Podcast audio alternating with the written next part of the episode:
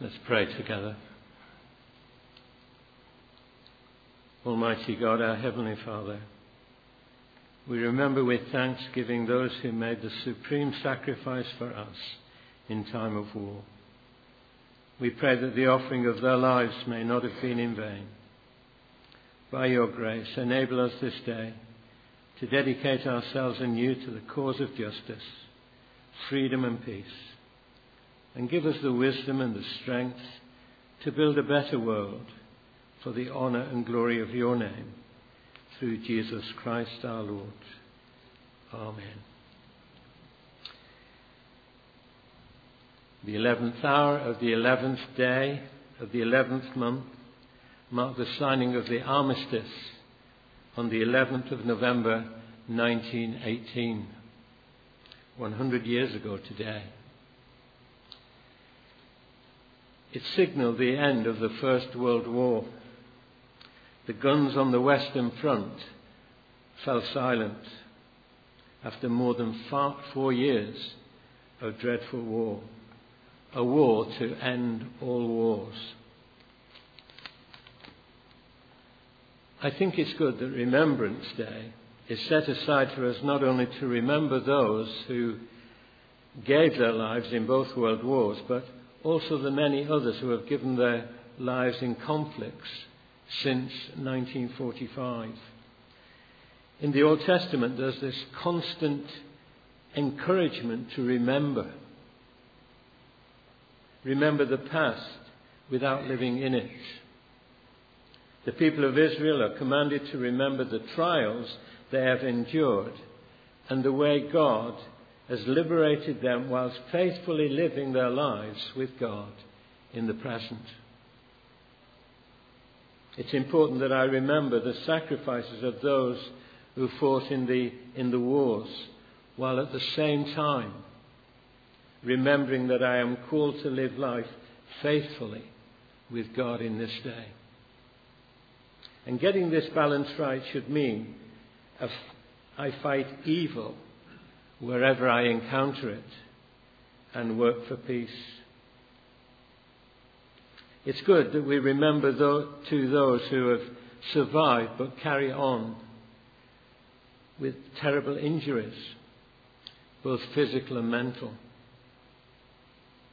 1 John 3:16 says this, and it's relevant, I think, for Remembrance Sunday. This is how we know what love is. Jesus Christ laid down his life for us and we ought to lay down our lives for our brothers and our sisters.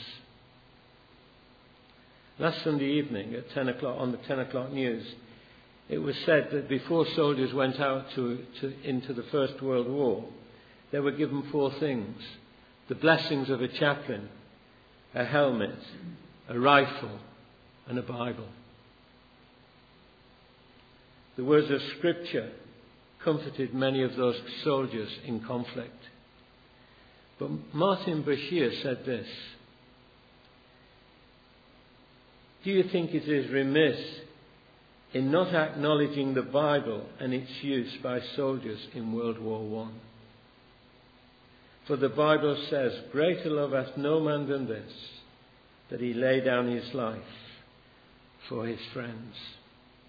And on this day we recall great acts of bravery, sacrifice, and rescue achieved by servicemen and women during recent wars. The Victoria Cross is the highest award granted to soldiers for acts of bravery, sacrifice, and rescue. In the horrors of war, people have shown selfless courage and have been awarded the Victoria Cross some time ago on television, I saw the last bit of the program, the Victoria Cross for Valour.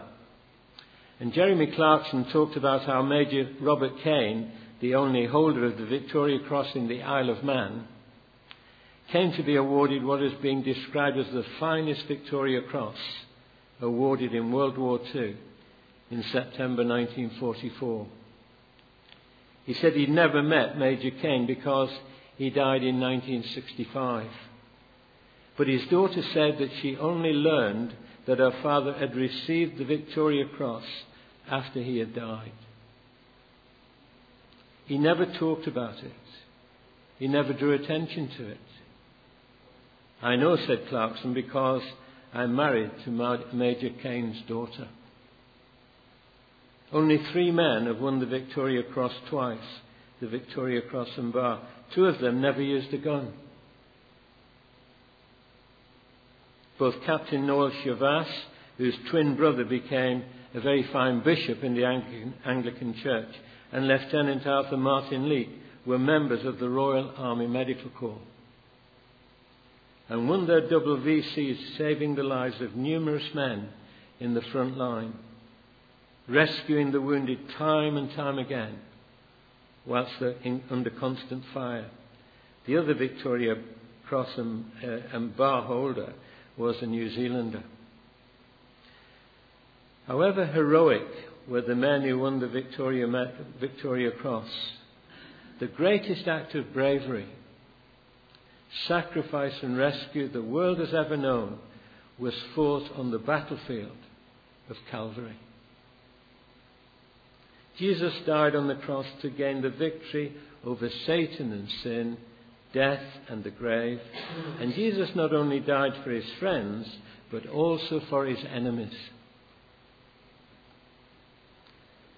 And this was to achieve for them forgiveness and freedom. Have you noticed how many war medals use the word cross in the title?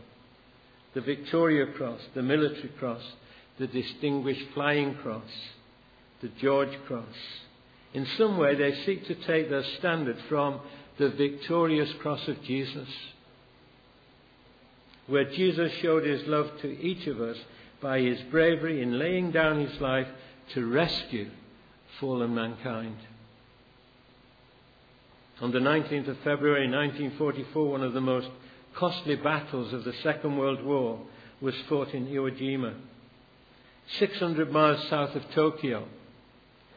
Its two strategic airstrips were needed by the Allies to launch attacks on Japan. 22,000 Japanese soldiers knew that they were there to defend to the death. About 26,000 American troops died to take it. There were numerous examples of heroism amidst the carnage. Thousands upon thousands of men sacrificed themselves for the greater cause. If you were to visit there today, there's a message etched outside the cemetery which reads, When you go home, tell them for us and say, for your tomorrow, we gave our today. I wonder, are we prepared to give our today for other people's tomorrows? The former Bishop of Birmingham, Bishop Wilson, was a Japanese prisoner of war. After the war, he confirmed his Japanese prison officer. He recommended three thoughts for this Remembrance Sunday thankfulness for our deliverance and sacrifice of others, penitence for human sin and evil, dedication to work for peace and justice in the world. And this applies both to the wars of this century and last, and the spiritual battle and the victory of Jesus when he defeated death in the grave. In a few minutes, we'll come to another act of remembrance the Lord's Supper. We remember the death of our soldiers with a poppy, and we remember the death of Jesus with the bread and with the wine. It was Sir Malcolm Rifkind said on Question Time some years ago that before poppies grow, in the ground. The ground has to be already disturbed. And that's why poppies grew in Flanders fields, because of the number of people that had fallen. The poppy is an emblem of remembrance. It dates back to the end of the First World War, the Great War of 1914 18. The battles of those years were from the trenches and row upon row of men fell and died in the fields of Flanders, fields where blood red poppies grew. And so we wear poppies in remembrance of the men and the women who died then and who have died since. And to help us remember, poppies have been sold since 1921, a sale which also raises money for those still suffering as a result of war. During our time at Castle Church for the, for the 16 years we were there, I must have taken about between 700 and 800 funerals. One sticks in my mind. I've never forgotten the meeting with the man's family. He was one of General Wingate's Chindits. The Chindits were the, were the long range penetration group uh, during the Second World War, uh, saw action in the Burma campaign. The Chindits were formed for raiding operations against the Japanese and to, and to attack the Japanese troops and their facilities and their lines of communication deep behind the Japanese lines. Their operations were marked by prolonged marches through extremely difficult terrain, by underfed troops often weakened by diseases such as malaria and dysentery. I can remember the, the family saying to me, if ever anything on, came on television relating to the war, tears would come to his eyes. He would weep. And he would get up from his chair quietly and turn off the television. He never talked about the war or his experiences. You see, he still carried the pain after all these years. You see, the poppy reminds me, the black bit, of the darkness and sin. It's a sad fact of history that sin causes bloodshed and that bloodshed is the only way to bring a halt to sin and evil. So men and women have fought and died to defend good and to destroy tyranny. Always there was the hope that the war fought at the time would be a war to end all wars. But it has not proved so in the past, and it's still with us today. The red of the poppy reminds me of the blood that was shed. Many have given their lives for their friends. And to control sin, blood sometimes needs to be shed. To pay the price of sin, Jesus' blood had to be shed on a cross. But the green of the poppy, the leaf, reminds me of new life. After wars are lost and one comes the task of, of rebuilding, of building up, starting afresh to build a new life. And the key to real new life in the hearts of men and women is that they acknowledge their sin and turn to Jesus for forgiveness. So that their sins may be cleansed in His blood. And then they will experience new life. He brings with His Spirit new life as He enters our lives. You see, man has to die sometime. Jesus never had to die. Noble acts of bravery, all attempted to avoid death, if at all possible. Jesus gave his life voluntarily. On the cross, Jesus commended his spirit into the hands of his Father, and he said, and he died. He was not dying for his own sins, for he had none but ours. His resurrection was proof of that. You see, man will not die for his enemies. In war, men are prepared to give their lives for their friends. As Jesus said, there's no greater love. But Jesus went further. Jesus died for his enemies. He didn't die for us because we were lovely. He died for us because he is love. The cross showed how much he loved. There he died for us. Man only won for us a temporary extension to life. After the World War I, there was peace for only 20 years. Jesus won for us eternal life and peace for all eternity. Jesus did something for us we could not do for ourselves.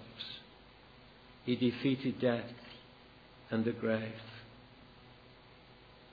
Because we should be grateful for what men and women have done for us in the wars, we buy poppies. But how much more should we respond to Jesus, not just by giving him our money, but by giving him our lives? That we might have eternal life he won for us by giving himself to die on the cross, but to be raised from the dead and to live forevermore. That is the victorious cross. There's a poster, Lord Kitchener needs you. And the Lord needs us to be his soldiers. Our heart as we serve him must be full of praise. This is real high tech. Just think what it would have been like if we'd been defeated by Hitler. We soon forget and we so easily take things for granted. An offering.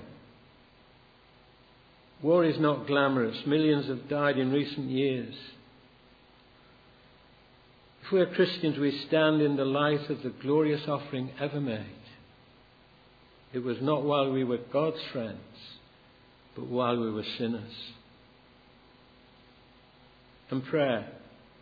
We've come to pray for those who have been bereaved as the result of war, and for those who still suffer. And peace. We are to, try, to pray for peace and to work for justice. And you. The Lord needs you and me. It's for you and me to pray and to work for peace in the world, which is still being torn apart by war by violence and wickedness. And only the good news of the Lord Jesus Christ can bring about change in people's hearts and in the world in which we live. So let's go forward in confidence, knowing our general, our commander in chief, the Lord Jesus Christ, goes with us into any and every situation. Let's pray. Heavenly Father, whose heart is selfless love, take pity on our divided world. And grant that we may follow in the steps of your Son in giving ourselves to the service of others and reaching out to the marginalized and the despised. That peace and justice may triumph and your kingdom come on earth. We pray for peace in our world, for all national leaders that they may have wisdom to know the courage to do what is right. For all men and women, that their hearts may be turned to yourself in the search for righteousness and truth. For those who are working to improve international relationships, that they may find the true way of reconciliation for those who suffer as a result of war.